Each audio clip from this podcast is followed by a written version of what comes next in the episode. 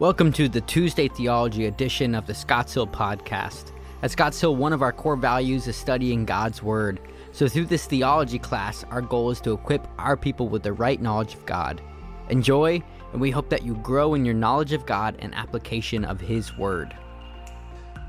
The church has historically believed that Jesus Christ rose on the third day following his crucifixion and then ascended into heaven 40 days later it has pointed to the resurrection as this God's seal of approval on the death of Christ as complete payment for humanity's sin and as a promise of the final bodily resurrection of all believers. And the church has underscored the importance of the ascension as a guarantee that Christ has received glory and honor and now rules with authority over the entire universe. The church has had to defend this conviction against many challenges, ranging from the denials of Christ's actual death to charges that the disciples nearly hallucinated in believing Christ to be alive. While unique in its claim to a resurrection and ascension of its founder, the church has historically maintained that Christianity stands or collapses on the reality of these events. This subject, this that we're talking about, the resurrection and ascension, the church stands or collapses on the reality of these events. What we believe about the resurrection and ascension of Jesus Christ can either make or break Christianity as a whole. That's, that's, that is, it's the fulcrum of that. Um, there is a widespread agreement in the resurrection and ascension among Roman Catholics, Orthodox, and Protestants. So, where does your book start out? Um, New Testament evidence. Uh, it gives, um, and, and in this we have uh, some fill in the blanks. I might not hit them all, but I gave you a couple sheets of fill in the blanks. Um, I'm going to try to get to some of them. I don't have, like I said, I don't have them all. I'm going to skip the first one right there.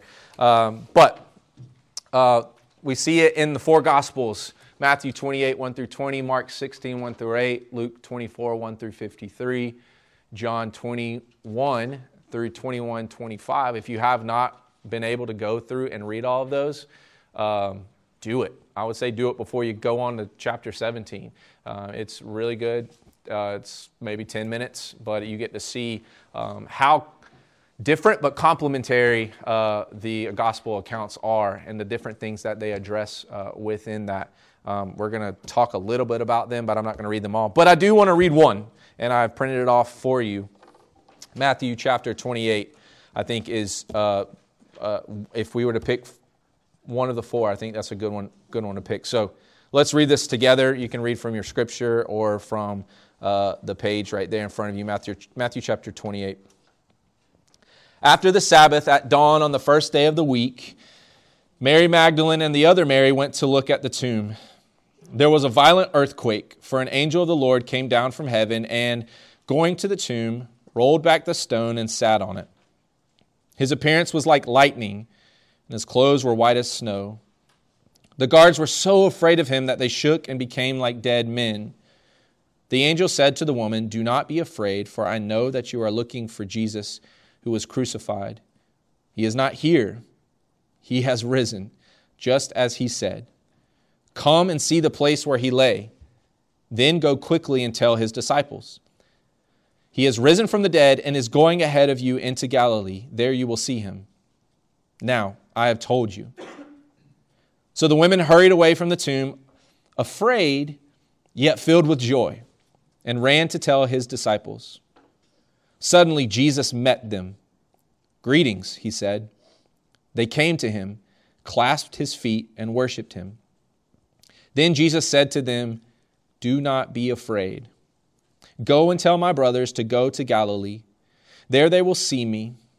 While the women were on their way, some of the guards went into the city and reported to the chief priest everything that, they, that had happened. When the chief priests had met with the elders and devised a plan, they gave the soldiers a large sum of money, telling them, You are to say, His disciples came during the night and stole him away while, you, while we were asleep. If this report gets to the governor, we will satisfy him and keep you out of trouble. So the soldiers took the money and did as they were instructed. And this story has been widely circulated among the Jews to this very day. Then the eleven disciples went to Galilee, to the mountain where Jesus had told them to go. When they saw him, they worshipped him, but some doubted. Then Jesus came to them and said, All authority in heaven and on earth has been given to me. Therefore, go and make disciples of all nations, baptizing them in the name of the Father, and of the Son, and of the Holy Spirit, and teaching them to obey everything I have commanded you.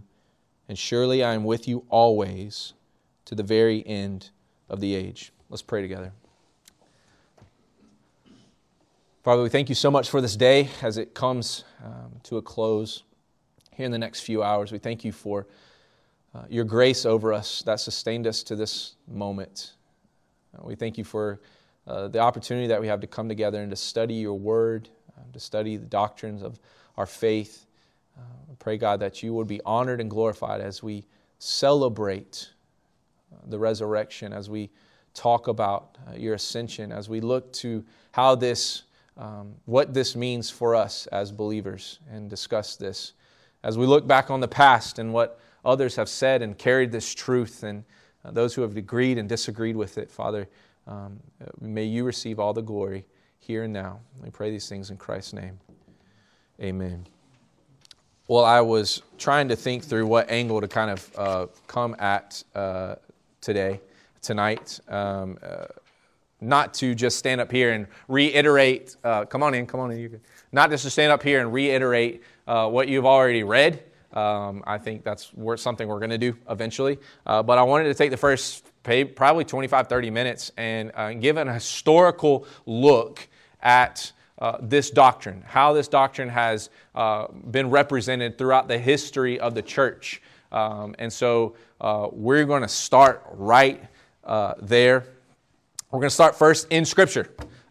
So, you, I, what I would encourage you to do if you're taking notes, uh, maybe write down some of the names of some of the people that I'm about to, to talk about. Any, anything. I'm going to go really fast though, because I've got a lot, but I'm going to go. I'm going to fly through it. But I just want to give you a historical perspective of of how the church has defended um, this uh, understanding of Christ. Like we said, is a very important doctrine for our faith, and it has been challenged. And I want to I want to just uh, bring that back. And it's cool to me. I like church history, uh, but I wanted to share that in, in, in with you. So, uh, looking at Scripture, um, the reality is no human being witnessed the resurrection. Uh, the, the New Testament does not provide an eyewitness account. Instead, it focuses on these three things the reality of Christ's death three days before, the discovery of the empty tomb on Easter morning, and the appearances of the risen Christ uh, to his followers in Luke chapter 23 24. Continuing Luke and Acts, uh, we read that they narrate Christ's ascension. Uh, in Acts, Peter addresses the importance of both the resurrection and the ascension as fulfillment of Old Testament prophecy. So I want to take a second look at that prophecy. Psalm 16, 8 through 11, it says, I have set the Lord always before me because he is at my right hand. I shall not be shaken. Therefore, my heart is glad and my whole being rejoices. My flesh also dwells secure, for you will not abandon my soul to Sheol or let your Holy One see corruption. Also in Psalm, 110, we see prophecy when the Lord says to my Lord, Sit at my right hand until I make your enemies your footstool. So we see Paul or Peter addressing this um, as a fulfillment uh, of Old Testament prophecy in Acts. Uh, the rest of the New Testament discusses uh, their importance for doctrinal and ethical matters. So, what does it mean for us? And so we see Peter linking it, uh, the resurrection to regeneration in 1 Peter 1 3. Blessed be the God and Father of our Lord Jesus Christ. According to his great mercy, he has caused us to be born again to a living hope through the resurrection of Jesus Christ from the dead.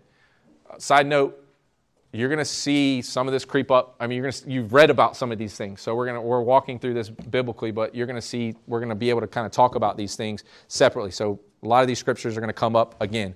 But Paul, Paul joins it in Romans chapter 4, 25. He joins it with justification. He says, It will be counted to us who believe in him who raised from the dead Jesus our Lord, who was delivered up for our trespasses and raised for our justification, um, as Grudem or Purswell um, fun fact Jeff Purswell, who wrote your thing, was one of my pastors in Louisville. Um, and so I called him, I was like, hey, we're doing this. This is awesome. But he studied under Grudem and kind of wrote, took, did, did y'all's book. But uh, he, he, he makes an acknowledgement of that. This is the only verse, and we're going to talk about that later on. Um, Paul links the resurrection of believers from the dead with that of Jesus Christ in 1 Corinthians 15. Uh, not going to read that whole thing, but that is the reference for how Paul links the resurrection. Um, uh, Paul also has explained that because of God's powerful work of resurrection and ascension on behalf of his Son in Ephesians chapter 1, Jesus' disciples are also raised up with him and seated with him.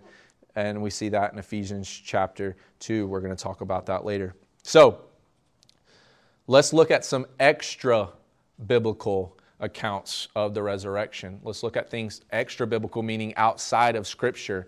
Um, I want to take a, a, road trip back um, to early Christian fathers, theologians that um, wrote on these things. Some of them uh, walked with the apostles or disciples. Some of them were one or two generations from that. They, they knew a guy who knew a guy who walked with the Lord and, or, or, or did the ministry. And then, so uh, our first um, old guy is uh, Polycarp. Uh, Polycarp was born in uh, 69 AD. All right, this is the, this is the era that we're, we're in. He died in 156. Uh, he was the Christian bishop of Smyrna, who was eventually tortured and burned at the stake by the Roman emperor, martyred for his belief in Christ. In his own letter to the Philippians, Polycarp urges Christians to believe in God who raised our Lord Jesus Christ from the dead and gave him, I think it's supposed to be glory, not flory, and a throne at his right hand. Yes, I apologize if there's some spelling errors. I typed to those. Um, uh, and so we see that in his letter to the Philippians um, as early as probably um, 90 AD. He's writing this. Our, our next old guy is uh, Flavius Josephus, uh, otherwise known as Josephus commonly um, uh, born in uh, 37 AD and died around 100 AD.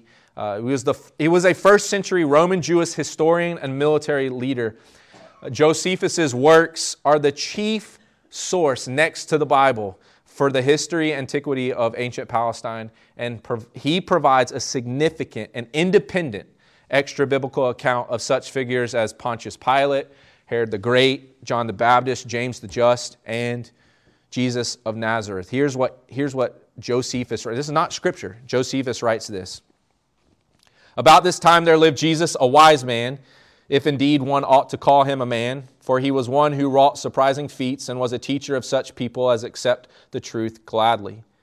He won over many Jews and many of the Greeks. He was the Christ when Pilate, upon hearing him accused by men of the highest standing among us, had condemned him to be crucified, those who had in the first place come to love him did not give up their affection for him. On the third day he appeared to them restored to life, for the prophets of God had prophesied these and countless other marvelous things about him. And the tribe of the Christians, so called after him, has still to this day not disappeared. It's crazy. That's not scripture. He's an historian and he's writing of, of Jesus being the Christ risen on the third day. Around this same time, uh, heresies are starting to come out. Uh, one of the such heresies was called Docetism. Uh, it's a rising heresy that denied the true humanity of Jesus Christ. Uh, and, and, it, and it denied it in a way that said he only appeared to be real human. So he was a, a supernatural being, but he wasn't flesh. He was so supernatural, he made himself to be an appearance of a human um, and, and, can kind of morph himself to being a human. Um, but we know that not to be the case, because if that was the case, this whole thing falls apart for us who are human and are flesh. And so, thus, uh, the early Christians insisted on his physical resurrection and ascension. One of those um, who uh, was an apologetic against Docetism was Ignatius of Antioch. Uh, Ignatius uh, was uh, an early forefather, 108 uh, to 140 AD, and um, on his way from Antioch to Rome to be martyred. Okay, he, he knows I, he has to do this for his people. He knows, uh, I mean, this is a time period where they were not just being persecuted, but men were pursuing martyrdom because they wanted to speak against what the Romans were doing. And he was doing this. He knew what, was, what he was writing to. He writes these letters. And um, in one of his letters to the Smyrnaeans, uh, he affirms that Jesus Christ truly suffered just as he truly raised himself. Not as certain unbelievers say that he suffered in appearance only. So he's, he's attacking Docetism right there. Uh, he says, For I know and believe that he was in the flesh even after the resurrection. And when he came to Peter and those with him, he said to them, Take hold of me, handle me, and see that I am not a disembodied demon. And immediately they touched him and believed, being closely united with his flesh and blood. Another apologist was Tertullian, uh, 105 to 220 AD. Tertullian lived in Carthage, which was the Roman province of Africa. Um, and he was an apologetist and early polemicist against uh, Docetism, but also Christian Gnosticism, which was already, it's crazy. We're, we're 200 years after, after these events, and already these heresies are coming up. Um, Tertullian uh, believed that the resurrection was firmly settled, as he writes, uh, but in an imaginary dialogue, uh, Tertullian cites Paul's discussion in 1 Corinthians 15 um, as proof that believers will physically rise from the dead because of Christ's physical resurrection. I love his argument here. He says this What is the point that Paul evidently works hard to make us believe throughout this passage? So he's talking about 1 Corinthians 15. What's Paul's point? The resurrection of the dead, you say, which some deny. Paul certainly wished it to be believed on the strength of the example that he cited, the Lord's resurrection. Certainly, you say. Well, now, is an example borrowed from different circumstances or from similar ones? From similar ones, by all means, is your answer. Well, then, how did Christ rise again? In the flesh or not? No doubt, since you were told that he died according to the Scriptures, and that he was buried according to the scriptures, he without, he without doubt rose in the flesh. Thus, you will also allow that it was in the flesh that Christ was raised from the dead, because the very same body that fell in death and which lay in the tomb also rose again. If therefore we are to rise again after the example of Christ, who rose in the flesh, we will certainly not rise according to that example unless we ourselves will also rise again in the flesh. So he's, he's directly attacking um, this Christ arose as an appearance of a human, but he wasn't really flesh. Um, and, um, I don't know if anybody else caught it, but I love that we are, um, you know, sub 200 years that he's writing this um, into uh, Christian history and he's quoting scripture as a defense of this. And that's so cool. He's already knowing Paul's letter to the Corinthians, and he's saying, You should know this. Why are we arguing this? So uh, uh, his defense into that. Bring up one of the bad guys, early deniers or critics. Um, uh, first one was a guy named Celsus. Uh, Celsus was an early opponent of Christianity who laughed at the audacity of the idea of a resurrection and attempted to discredit the belief um, by questioning its eyewitnesses. Um, I think it's, uh, it's great to look at the Matthew passage because in that Matthew passage we see um, and it, uh, there's, there's evidence here that the chief priests met with the elders, devised a plan, um, and uh, to say that he what he w- the disciples stole his body in the night, and then it says what um, they believed it.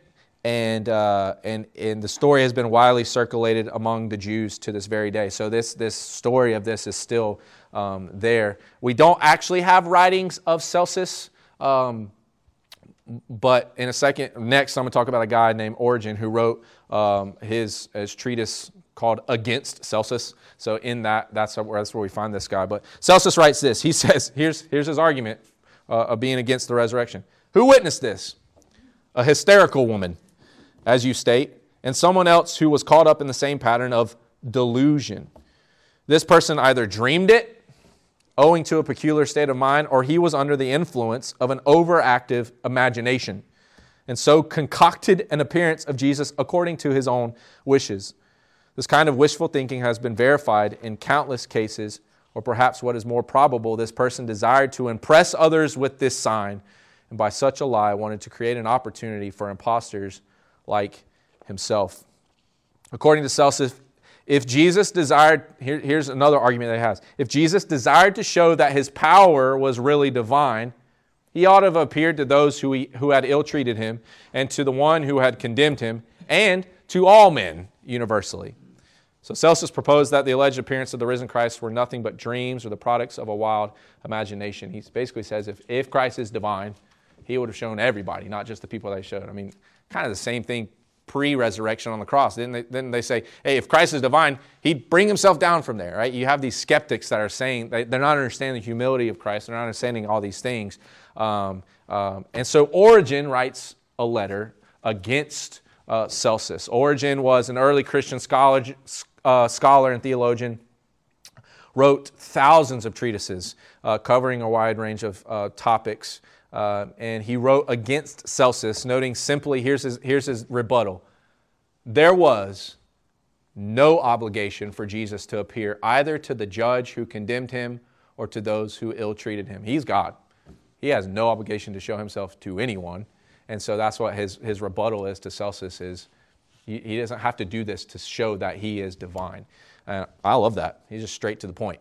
Um, continuing on, we're kind of in the same time period. Uh, Justin Martyr, um, uh, born in 100, uh, 165 AD, an early Christian apologist and philosopher who was martyred but this is not where we get the term martyrdom, just so you know. If, you, if somebody think that, some, some people do think that. Honestly, I thought that. So I explored it more at one point. Um, uh, I, I, would love to go into what that means, but ask me afterwards if you're interested, or, or where that, the etymology of that word, um, but we don't have time he doesn't say anything kind of um, um, groundbreaking, but what he does is show us that in, in, his writings that this, this lie is still there. So he writes uh, uh, that Jews maintain that his disciples stole him by night from the tomb where he was laid when unfastened from the cross and now deceive men by asserting that he has risen from the dead and ascended into heaven. It's not that uh, martyr uh, agreed with this. It's just evidence that um, even in, uh, you know, about 120, 130 AD, um, this, this lie that we read in Matthew is still, is still um, active.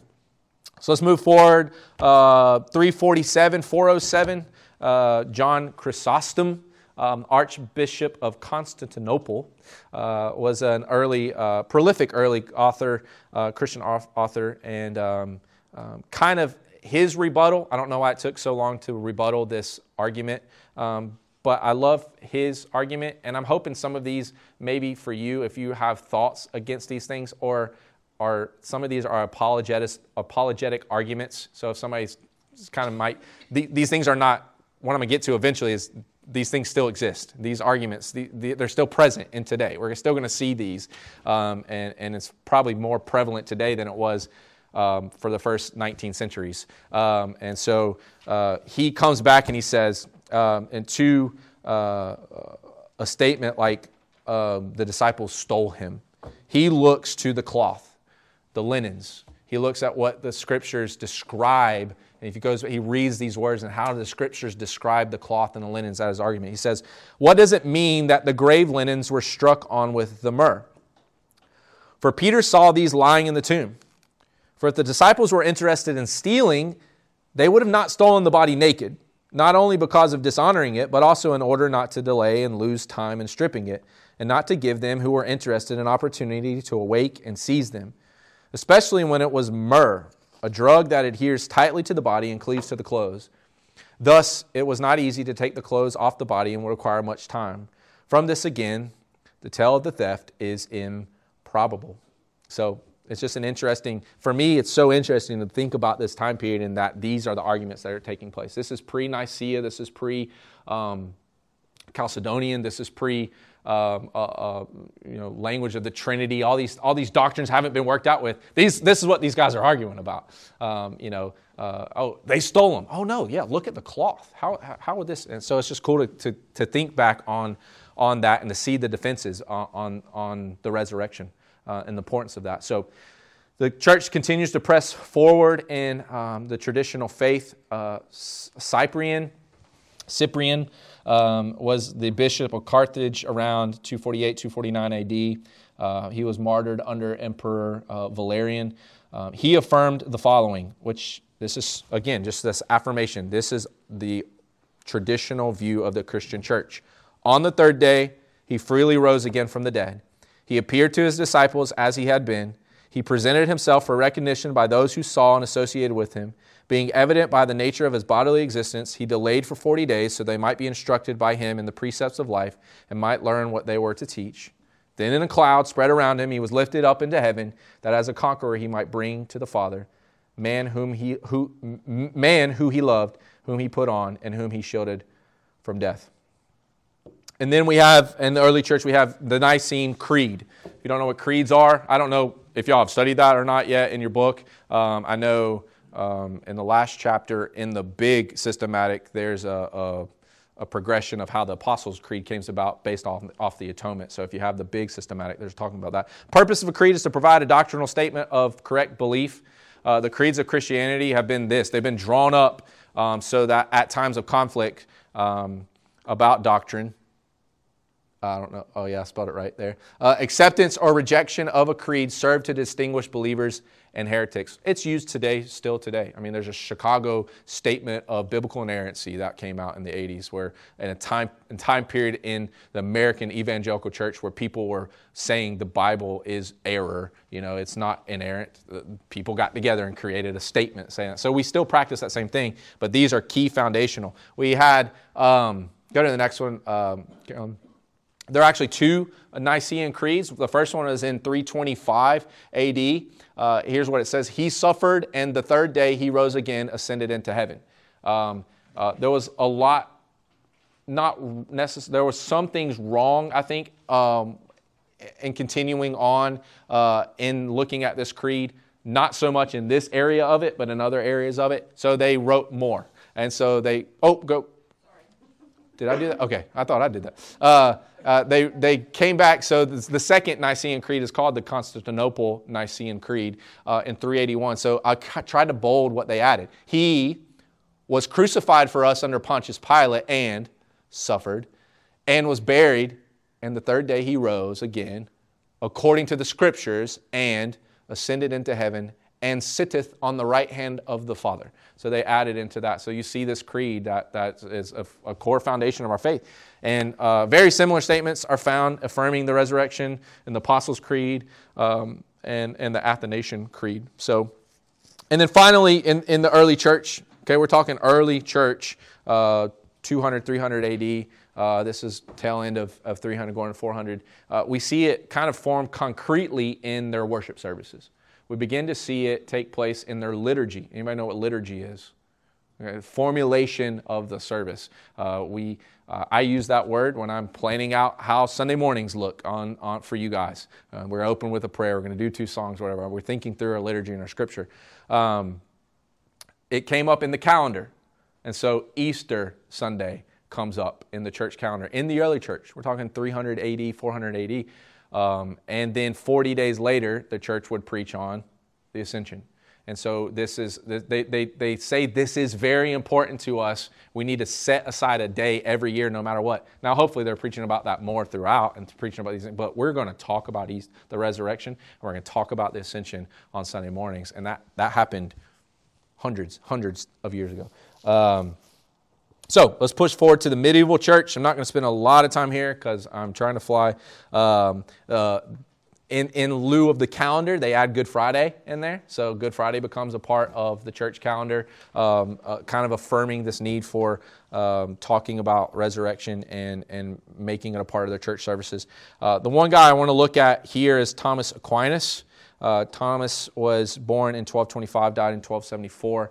Um, he wrote uh, what is called Summa Theologica, and it is a um, uh, uh, basically a set of uh, seminary textbooks um, that um, cover the full um, theological spectrum of the Catholic Church of that time. So intentionally used for teaching um, priests and, and, and those who led the church uh, back then. I know, Catholic Church, whoa, but there is, uh, again, we've already stated, we agree with the Catholic Church on what they say about the resurrection and the ascension, and I think that's okay. Um, we, we probably, if you study the Catholic Church, we would agree on a lot on what they say about the Trinity. Um, there's not a lot that we disagree. But then how they get it wrong, I don't know. How it, it divulges from there baffles me. But there are some things that even to this day we can study them and, and understand and know them.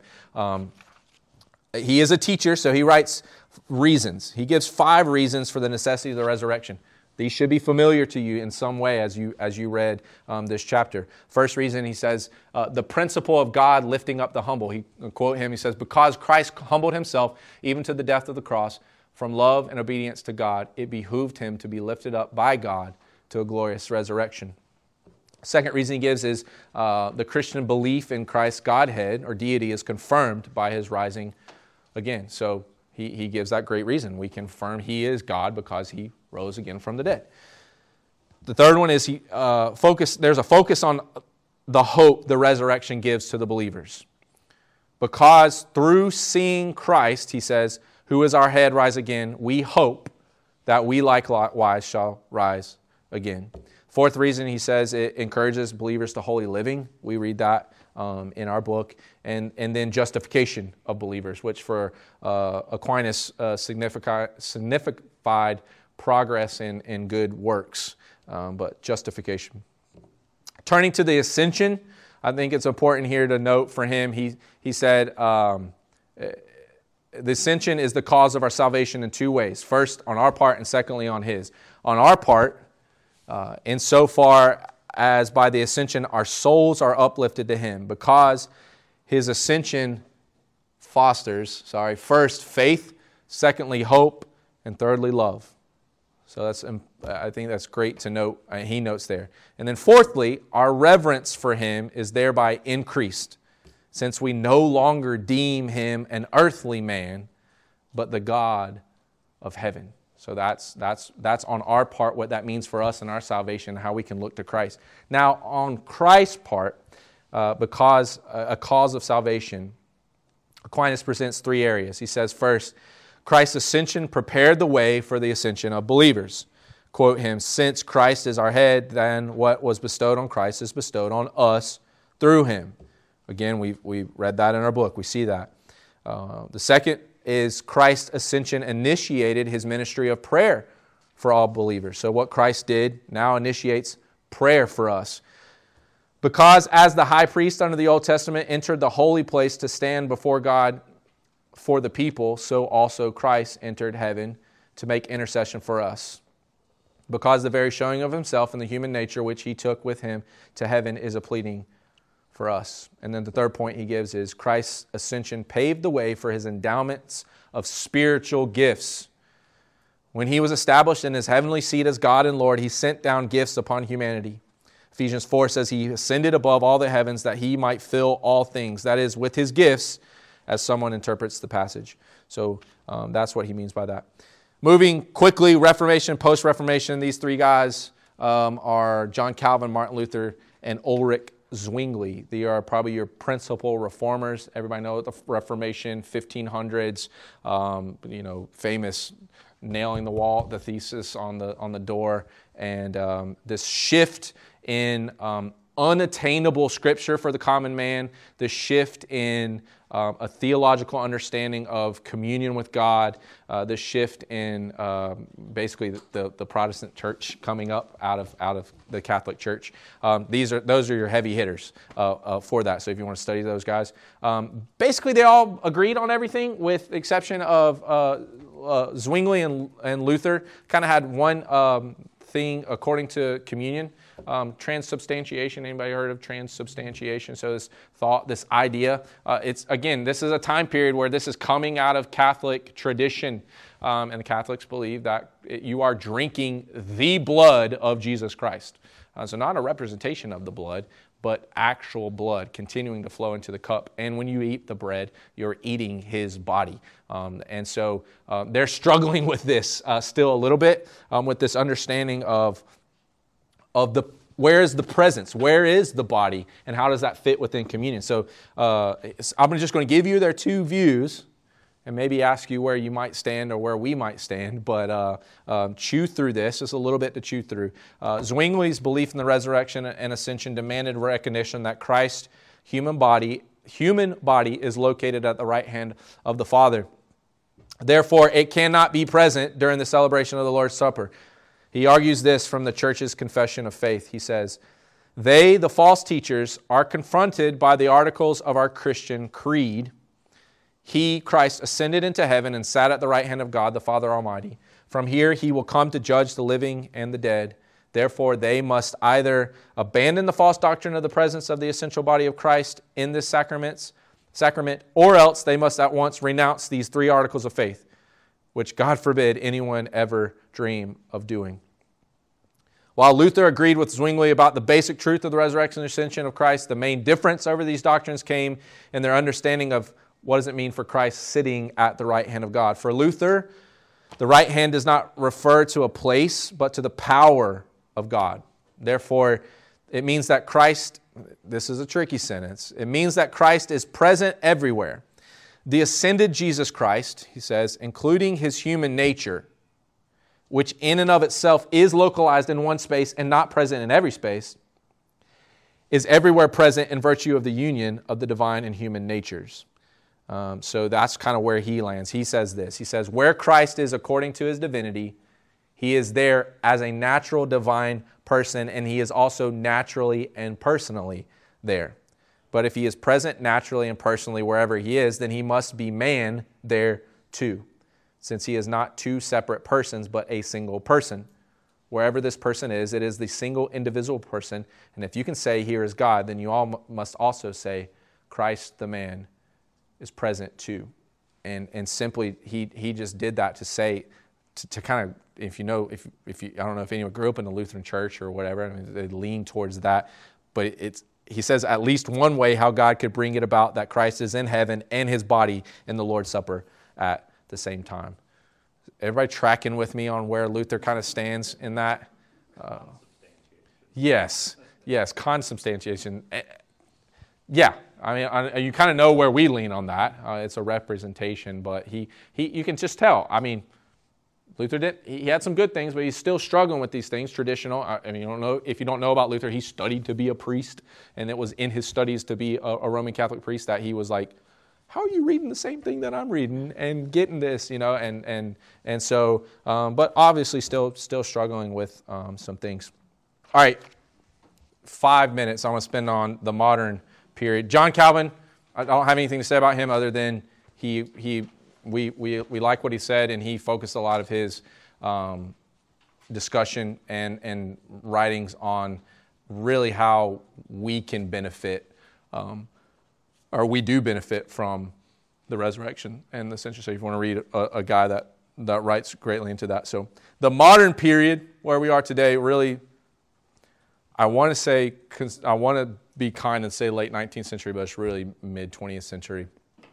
Um, we, we begin to witness uh, the undoing of the church's historical consensus on the resurrection and ascension of Jesus Christ. Um, we, we, we've seen snippets here, but it, it, just begins to explode as people begin to greatly deny this. Um, so I'm just going to give you some names, and it's okay if we laugh a little bit about kind of uh, their reasoning, uh, why they think it didn't happen. Uh, Hermann Samuel Reimarus um, allegedly finds a discrepancy between the good news preached by Jesus and what the disciples are proclaiming. Okay, so he's, he's, he's reading scripture. He's like, disciples are saying this, Jesus saying this. There's, I, I, I hints a discrepancy here. And here's where he lands. The disciples must have stolen the body and later announced the resurrection and ascension. Don't know how he gets there from that discrepancy, but he's adamant that it didn't happen. Uh, Karl Bahrdt and Carl Venturini, I'm sorry if your name's Carl, but Carl's not a, guy, a good guy here. Uh, they believe Jesus faked his own death and then proclaimed his resurrection. Um, these are all modern scholars, theolo- theologians. Uh, a guy named H. H.E.G. Paulus popularizes this theory. Uh, David Friedrich Strauss says it's all a myth. Um, and even, even more so, kind of dangerously, he says you can morally learn from these things. These are good things to do. Let's learn from this, but it's not true. It's a myth. And so he, that's a da- dangerous dichotomy there in, in proclaiming this is uh, we can get stuff from this and it's good, but it's not true. Uh, Albert Schweitzer says that Jesus was the product of the imagination of his followers. Uh, Lake uh, goes to science. He, he tries to find a natural explanation from this, and here's his natural explanation they went to the wrong tomb. That's what he says. That's where he lands. He's like, I'm going to go to science to, to disprove the resurrection. And sure enough, uh, he kind of leans back with our, our Circus guy. These, these women must have been crazy. They don't know how to, they don't know directions, right? You know, but Peter he must have missed it as well. Um, so they went to the wrong tomb. It was empty. Uh, and then a guy named Hugh Schonfield writes a book called The Passover Plot. Jesus plotted with his followers to fake his death and deceive uh, the world. That's what he writes. But um, two books. Can you go to the last slide, uh, or not the last slide, but then not this, the next one. Keep going. Keep going. Nope, next one this one. Um, two books I think that are really good uh, for you if you want to read today of responses to these uh, to these things, modern books. Uh, first is Josh McDowell, uh, kind of an easier read. Evidence that demands a verdict. Um, this guy, if you can tell, that's just the title, so you can kind of tell what kind of book it's going to be. Uh, but uh, William Craig says the historical approach for the resurrection of Jesus during the deist controversy in assessing the New Testament evidence for the historicity of the resurrection of Jesus. so. Um, Depends on how deep you want to go. But uh, Josh McDowell, a great book uh, written uh, within the past 30 years, I think. Um, evidence that demands a verdict, uh, something to follow up on that. But I want to close this his, history lesson, in a sense, um, with this last statement uh, from William Craig. Uh, so you can go back a couple slides, but he says this, and then we'll move we'll move quickly through kind of what the book um, talks about. He says this The Orthodox thinkers argue that both internal and external evidence confirms the authenticity of the gospel, so that the reports we have of the resurrection stem from the apostles themselves or the apostolic circle. Therefore, if these accounts are not true, then their authors and the disciples were either co deceivers or deceived. But their perspicuity of the events of the resurrection makes it impossible for the disciples to have been misled into thinking that Jesus had been raised from the tomb, when in fact he had not. It is equally futile to try to dismiss the apostles as base charlatans who had conspired together to invent the whole affair. Therefore, the accounts must be true, and Jesus did rise from the dead and appear to his disciples, leaving an empty grave behind him this fact alone allows us to account for the otherwise unexplainable phenomenon of the origin, spread, and steadfastness of primitive Christianity. Objections to the evidence for the resurrection can be refuted. In particular, the resurrection narratives can be shown to be complementary, not contradictory in nature.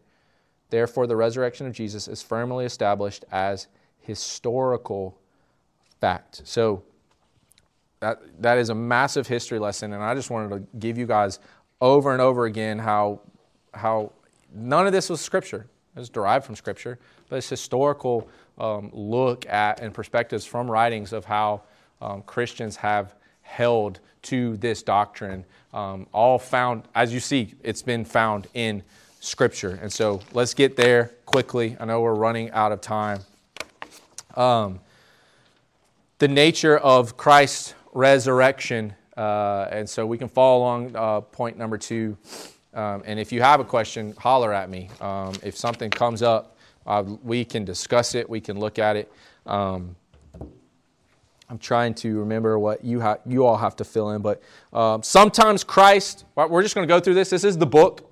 And so uh, this is kind of what you read, but we're going to kind of dive into a little bit. I'm not going to hit all the scriptures, um, but some parts of them. But um, uh, Grudem uh, acknowledges that uh, in the nature of Christ's resurrection, sometimes Christ was hard to recognize. And we find that, um, I'll skip 1 Corinthians 15. Uh, we're going to get there in a little bit. But uh, Luke chapter 24, uh, uh, they were kept from recognizing him.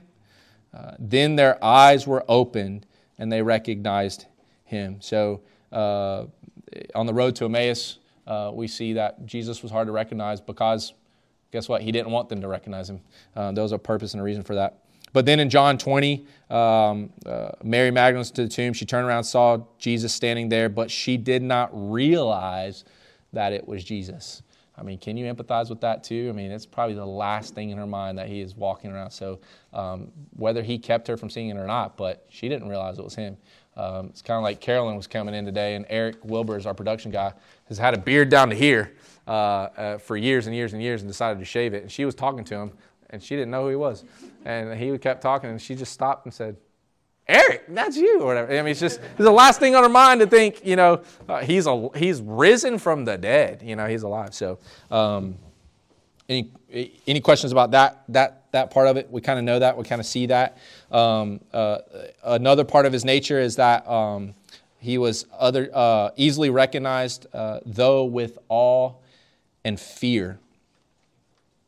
And we see that in Matthew 28. Um, uh, we just read that. They clasped his feet and worshiped him. Um, they worshiped him, um, but some doubted. Um, uh, and in John 20, the disciples were overjoyed when they saw the Lord. Um, and in 24, Luke 24, they were startled and frightened, thinking they saw what?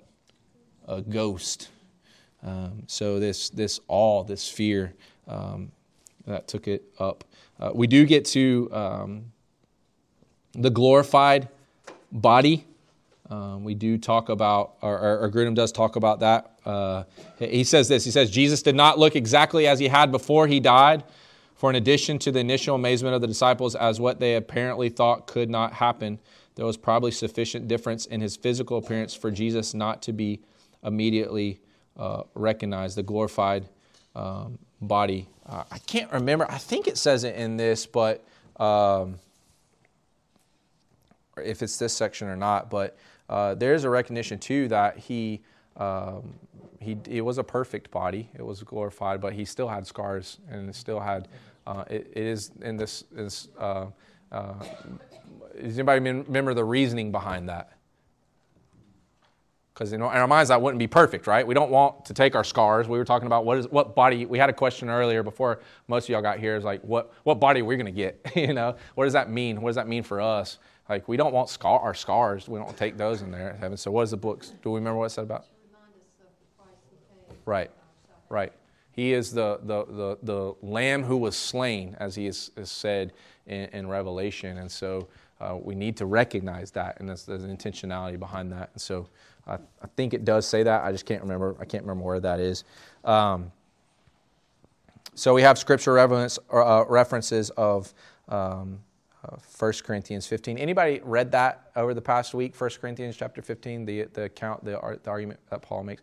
So I wish we could go that route. In a second, I'm gonna I'm gonna bring that up again. I wish we could take it and read it. It's good. If I, if I had another hour, that's what we do. Um, but I don't.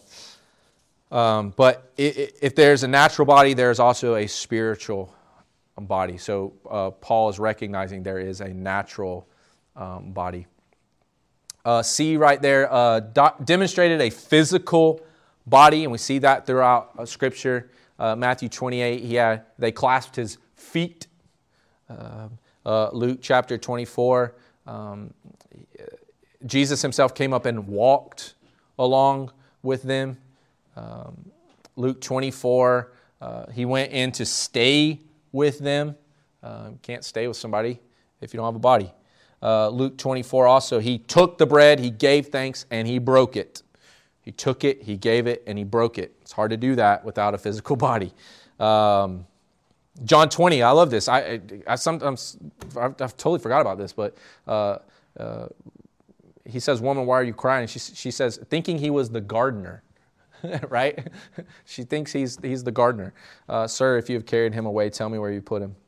Uh, John 20, he showed them his hands and his side. Um, also, uh, put your finger here, see my hands. Stop doubting and believe. Uh, later, he invites them to come have breakfast. 20, Luke 24, touch me and see. Um, and then Acts uh, 10, uh, ate and drank with him. Um, uh, there's so you're you're jumping to Acts, but but Peter's here saying, hey, we, we ate and drank with this guy. Uh, he w- he was real. he, we didn't like see the fluid go down his esophagus, like it was his body. Supernatural attributes. Uh, this is this is a key here. The supernatural attributes are mentioned, but not emphasized. Mentioned, uh, not emphasized. In Luke 24, uh, this, this is kind of where the book kind of talks about there are, there are things that happen here that um, are, are just happened here and doesn't mean that like we should really get into it. What, is it, what does it mean that he um, just appeared or maybe walked through a door and those kinds of things? People, we can get like, like what was Phil's statement over throughout Revelation? Like I always say, don't major on the minors, basically, but like we can get so caught up in some of these things sometimes. Uh, so mentioned but not emphasized. He disappeared from their sight. Uh, the doors were locked, and Jesus came and stood. Um, the doors were locked, and Jesus came and stood. Um, in Acts 8, the Lord suddenly took Philip away. So uh, he, uh, here, Grudem's using that scripture to say um, this happened in other areas, in other ways. When Philip, you know, it's kind of the same thing um, uh, that happened. Doctrinal considerations um, are um, an emphasis on lost perfection, restored in resurrection bodies. Uh, the physical resurrection of Jesus and his eternal possession of a physical resurrection body give clear affirmation of the goodness of the material creation that God originally made. Uh, God says uh, He made it, it was very good. 2 Peter 3, uh, we're looking forward to a new heaven and a new earth. And then Romans 8, uh, the creation itself will be liberated. So, this um, return to the garden, in a sense, this return to, um, e- e- again, we don't know what that looks like. We don't know what exactly that's going to be for us. I, I, it's hard to even imagine what that's going to look like for the earth, right? I, I try to, I do that sometimes. I'm just like, I'm very imaginative, but I, I do it almost in a challenge to God because I know whatever my imagination could most possibly create, I think it's going to even be better than that, right? And so I do that and try to get, get as far as my imagination will take me within looking at creation and, and just know and rest in the peace of even what my brain can fathom, it's probably going to be way better than that. Um, and so, um, emphasis on lost perfection, restored and resurrection bodies. Um, both the Father and the Son participated in the resurrection. I really wanted to dive a little bit deeper into this um, section, but we, again, we don't have time. I, I, I, was planning on not doing that because I would go heavy on this. Um, uh, but uh, this kind of gets into an understanding, a right understanding of the hypostatic union, uh, the, uh, the Trinity, how that works within this. Uh, uh some people would evidently say um, Christ uh, did not raise himself up from the grave. Uh, and you have scripture that would, would say the contrary, but you have to look at it and say, um, okay, did the human of, of Christ raise himself up from the dead? No, but he's God, so he did. And so you have to look at uh, anthropomorphism of uh, uh, like how we can assign certain certain words to certain things. The Bible can only talk about can only use words, right? We can only talk about one thing. Um, and but he is he is truly God, truly man, and so it's it's both in there. But overwhelmingly, I would say Scripture says the Father raised the Son, right? So the Father, that's and his active uh, in um, raising the Son. The Son's participation, he is a recipient of that resurrection. Um, uh, do we believe that there is a third person missing in this? Do we believe that? Is there evidence to say there's active Holy Spirit work in the resurrection. And maybe Grudem just doesn't emphasize it that much. Thoughts? Because he just says the, the, Father and the Son. He, he, he, spends some time on that and gives biblical uh, evidence for that. But the challenging thought is why doesn't he say anything about the Holy Spirit? Is the Holy Spirit not active in that? The Holy Spirit may have come later, as it says in the Bible once. But the Holy Spirit always existed. It always, it always it was always there. I don't know about his part. Yeah, that's a good. That's good. That's a good. A good thought. I, I think I would say the Holy Spirit, and I, maybe we get to it. Um, uh, yes, I think next. Um, But by what power is he resurrected from? Right? It's the power of the Holy Spirit that the Father uses to resurrect the Son. So there's, a, there's an active working in that. Because if that's not the case, then what does that mean for us? The Holy Spirit's not active in, in the work of the resurrection, right? Christ is the first fruits of this. We're seeing this take place. If the Holy Spirit's not active in the resurrection, then what does that mean for us in regeneration? What does that mean for us in our resurrection? Um, how the Holy Spirit works in that. So, Right. He can't. He's active. He's God. He can't. He cannot. It's not like they just worked separately and said, "Holy Spirit, you take a pause real quick. I'm going to do this thing, and you do that." Yeah, he's he's a part of. He's a part of that. First, this is where I wanted to die, but we're not going to. I have an article I can send you, or I can and give to you um, that goes into a little bit more. But uh, First, First Corinthians 15. 45, I believe, um, says Jesus became the life giving spirit right? It talks, it talks about that. It's a capital S. It's, the Greek is pneuma. It's the same word. So we see that. And he talks about how um, uh, in, in this moment, there is a shift. Uh, he calls it a climactic intimacy with, with how the Holy Spirit and Jesus and, and the Son, um, the Spirit of God and the Son work together. So we see them working in the Old Testament, right? We see them actively working that. Pre incarnate Christ still working, still doing his thing. Uh, even in Old Testament, you see sometimes spirit being used. It's actually talking about the spirit of Christ, okay?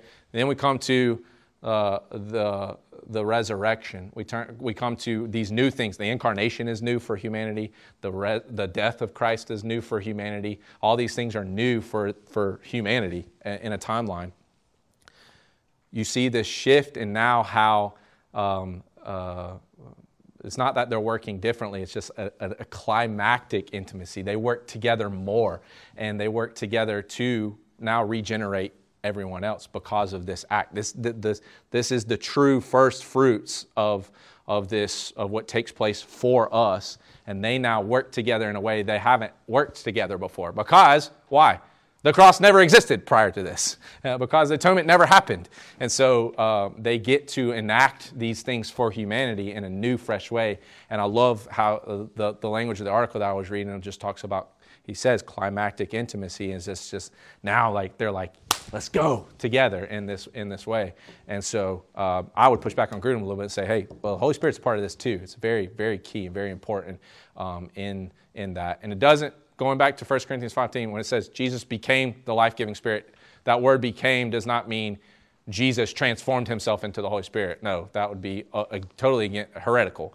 What it became means is um, they worked together. Um, they worked together in, in a union uh, um, that was like none other had been before. Um, and in the, in, the union is the same, but the working of that is, is now fresh and, fresh and new. So chew on that a little bit. Um, doctrinal significance of the resurrection, Christ's resurrection ensures our regeneration. Initial experience of the resurrection power is spiritual. It gives power over sin, power in ministry, but not complete until final resurrection body. And he used various scriptures talking about the new birth in 1 Peter chapter 3. Uh, he has given us new birth into a living hope through the resurrection of Jesus Christ from the dead. Ephesians, Colossians, Philippians talks about what does it mean to be with Christ. Um, you have been raised with Christ in Colossians 3 uh, to know the power of his resurrection. Um, is Paul's plea. I want to know Christ, to know the power of his resurrection. Uh, continues in that uh, same thought of power. Um, Romans 6, we are therefore buried with him through baptism into death, in order that just as Christ was raised from the dead through the glory of the Father, we too may live a new life. Um, 1 Corinthians 15 if, if Christ has not been raised, your faith is futile. You are still in your sins. Acts 1 8, but you will receive power when the Holy Spirit comes on you, and you will be my witnesses in Jerusalem. Uh, resurrection, any questions on that? Still chomping at it? Um, Christ's resurrection ensures our justification. When Christ was raised from the dead, it was God's declaration of approval. We already talked about this uh, right, right off the top of Christ's work of redemption. By virtue of our union with Christ, it is also his declaration of approval of us. In this way, Christ's resurrection also gave final proof that he had earned our justification. And Paul just used one verse. I mean, there's just one verse in the Bible here. He was delivered over to death for our sins and was raised to life for our justification. So um, it, it, seals that. Uh, the resurrection does. That's final proof. Uh, Christ's resurrection ensures that we will receive perfect resurrection bodies as well. Just as the first fruits indicate what the rest of the harvest will be like, so Jesus' resurrection is a sign of the harvest to come. I wanted to read 1 Corinthians 15, but we're, we're not, we don't have time. Uh, but that's a great section right there.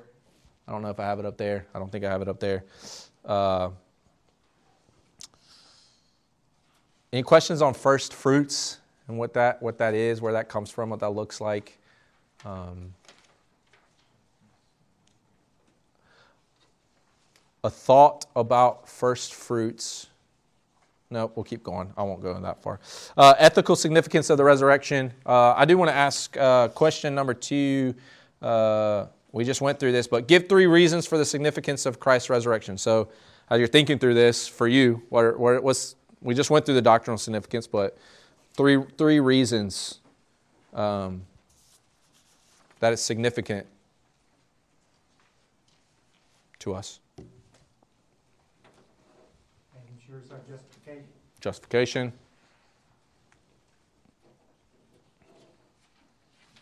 He's the firstborn from the dead. Firstborn No from. reason to call him the first if there's not more. Uh, Romans one four is a really uh, interesting verse, and that, that's where he says that declared him to be the Son of God in power according to the Spirit of holiness by his resurrection from the dead. The Greek says resurrection of dead persons, plural. So I think that's something you can not, not necessarily see in the English, but it's referring to a plural resurrection Yeah. dead persons. So I think too, it's important to look at within first fruits. I think it's important to look at um, uh, the event of the resurrection of us is not a, a separate event from what took place after after the cross three days later. It's the same event. It just takes place in two different times. So for, to be true first fruits, uh, uh, you know, in in in that he he kick-started it. It's not a separate thing. We are going to experience the same thing. It's just it's going to take a little while to get there. And so it's it's uh, it, the, the resurrection has already for us has already happened in that sense um, uh, in in Christ so it's not. It's, I think uh, uh, it's the same thing about eternity. I think a lot of people kind of. I think about our language sometimes when we're praying, like I can't can't wait to be in, uh, in eternity with you. You're in eternity with Christ now. Uh, we and now uh, being believers, it's even greater and sweeter. Eternity is is existent in, in time. It's whether or not you believe in Christ is what that eternity looks like uh, for you today and for you after you die. Um, but just to, to think about what the resurrection means for us. Um, Christ, Christ, it's the same event.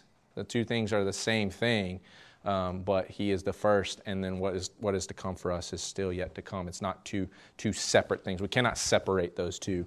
Um, even though time separates them, it's the same. It is the same. So, ethical. We got two reasons, but I guess regeneration is another one. Um, all right, application, and then we'll, we'll get out of here. Application, ethical significance of, of the resurrection. Uh, application to our obedience to God in this life. Uh, 1 Corinthians 15, therefore, my brothers and sisters, stand firm. Let nothing move you. Always give yourself fully to the work of the Lord, because you know that your labor in the Lord is not in vain earlier in that same chapter. If Christ has not been raised, your faith is futile, you are still in your sins. Then those who have fallen asleep in Christ are lost. If only for this life we have hope in Christ, we are all people most to be pitied. Um, focus on our future heavenly reward as our goal. Doesn't that get you through sometimes? right? Focusing on what we are going to receive uh, in heaven. How do we know what we're going to receive in heaven because of what happened already? Um, when Christ, who is your life, appears, then you will also appear with him in glory. Obligation to stop yielding to sin in our lives. Romans 6 is key here. In the same way, count yourself dead to sin, but alive to God in Christ Jesus. At the end of that, offer every part of yourself to Him as an instrument of righteousness. Righteousness. Um, what implications does Christ's resurrection have for the state of Christians after they die? Before we move to ascension, what what implications do, does Christ's resurrection have for the state of Christians after they die?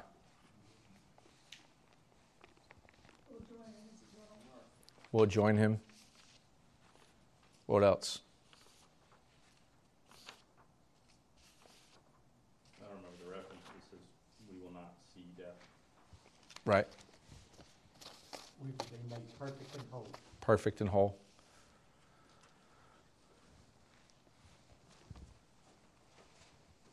Anybody else? State of Christians. Think about it. Um, all right. Uh, to answer this question, where did Christ go when he ascended? Is this an actual place? Christ, we see in the book it, it, it is a place. Um, he presented himself to them and gave many convincing proofs. Uh, he was taken up into heaven, taken up into heaven, Luke 24. Um, and then I love Acts, Acts 1, the same way Jesus has been taken up from you into heaven, he will come back in the same way you have seen him go into heaven. Um, Christ received glory and honor that had not been his before as the God man. So, uh, because of the ascension, and we read about this, um, uh, I think by Thomas Aquinas, uh, one of his points was now we uh, we, we know and we're, we're in all of him because he is Lord over all. And, and he's Lord of heaven, right? And he's in heaven. He is Lord in heaven. And so, and he's also God. Uh, and so we see that as uh, Jesus prays in John 17 uh, God, glorify me in your presence with the glory I had with you before the world began. Um, uh, Peter at Pentecost in Acts chapter 2, exalted at the right hand of the God he has received from the Father the promised Holy Spirit and has poured out what you now see and hear. Paul writes, uh, and then in, uh, Christ now in Revelation 5, in a loud voice, they were saying, Worthy is the Lamb who was slain to receive power and wealth and wisdom and strength and honor and glory and praise. Christ's session. Um, I was trying to think of a funny story, but uh, when I'm at home at night after putting the kids down, uh, I will go and sit down uh, and turn on the TV or grab something. And uh, my wife will walk in the room and give me a horrible look. Uh, but why? Because my sitting down communicates something. What does it communicate? Done. I'm done, right? It is finished. And she thinks otherwise, right? and she looks around the room and says, Nope, you are not done. I don't even have to say anything. Uh, but she just questions, What are you doing? Uh, know, so on and so forth. Uh, I had that same similar thought in thinking through uh, the importance of him seating himself at the right hand of the Father. Um, Christ's session, uh, Psalm 110, sit at my right hand. We said that was the prophecy uh, in the Old Testament uh, Hebrews 1 3, uh, he sat down at the right hand of the majesty in heaven. Um, Paul writes in Ephesians, 1 Peter, 1 Corinthians, you look those up yourself. Uh, uh and But Grudem does mention that he's not always seated, right? Uh, there are other examples in Acts. he said, Look, I see heaven open and the Son of Man, what? Standing at the right hand of God. Um, so the seated was, uh, I think, to some degree, Luther was right to some degree. It, it does exert a power. Um, we know that if you study um, if you study kings and, and if you're sitting at the right hand of somebody, what, what that means. But it is a, he was physically seated, seated there. But he also stood, and then Revelation 2, um, he holds the seven stars in the right hand and walks among the seven uh, lampstands. And then finally, um, Christ's ascension has doctrinal significance for our lives. Since we are united with Christ in every aspect of his work of redemption, Christ is going up into heaven, foreshadows our future ascension into heaven with him. He writes, uh, Since we are united with Christ in every aspect of his work of redemption, Christ going up into heaven foreshadows our future ascension. I just read that. Um, 1 Thessalonians, uh, so we will be with the Lord forever. Hebrews 12, fixing our eyes on Jesus, the pioneer and perfecter of our faith. Um, in John 14, 12, it, it, it denotes that Jesus' ascension gives us assurance that our final home will be in heaven with him. Um, I will come back and take you to be with me. Uh, Ephesians 2. Uh, because of our union with Christ and his ascension, we are able to share now, in part, in Christ's authority over the universe, and we will later share in it more fully. In fact, that's a verse, I think. That's that last verse in, in our hymn that we sang, uh, right? Ours the cross, the grave, the skies. Uh, we, we, we receive this. And Christ raised us up and seated us with him in the heavenly realms. Um, so we get to take part in reigning with him uh, in that. 1 Corinthians 6 3. Uh, sharing in Christ's authority over the universe will be made more fully our possession in the age to come. Uh, do you not know that we will judge angels? How much more the things of this life? And so on and so on. So, sorry that was a lot. We're about 17 minutes over. Um, but hopefully, to give you that historical perspective and to kind of recap through the book. If you have any questions, I'll stick around. If not, have a good night. I'm here. My door is open. If I said anything that's wrong, please come tell me. I'm, I'm open to that. Um, and. Uh, and if you have any other questions on these things uh, or want to chew through them more, that's what I'm here for. So I would be glad to do that. Thank you all. Thank you. Read chapter 17 and 18. No, I'm just kidding. Uh, on to the next one. On to the next one. Thank you for listening, and we hope that this teaching has enriched your understanding of God. If you found this teaching to be helpful, share it with your friends and family on social media and tag us at Scotts Hill. Till next time,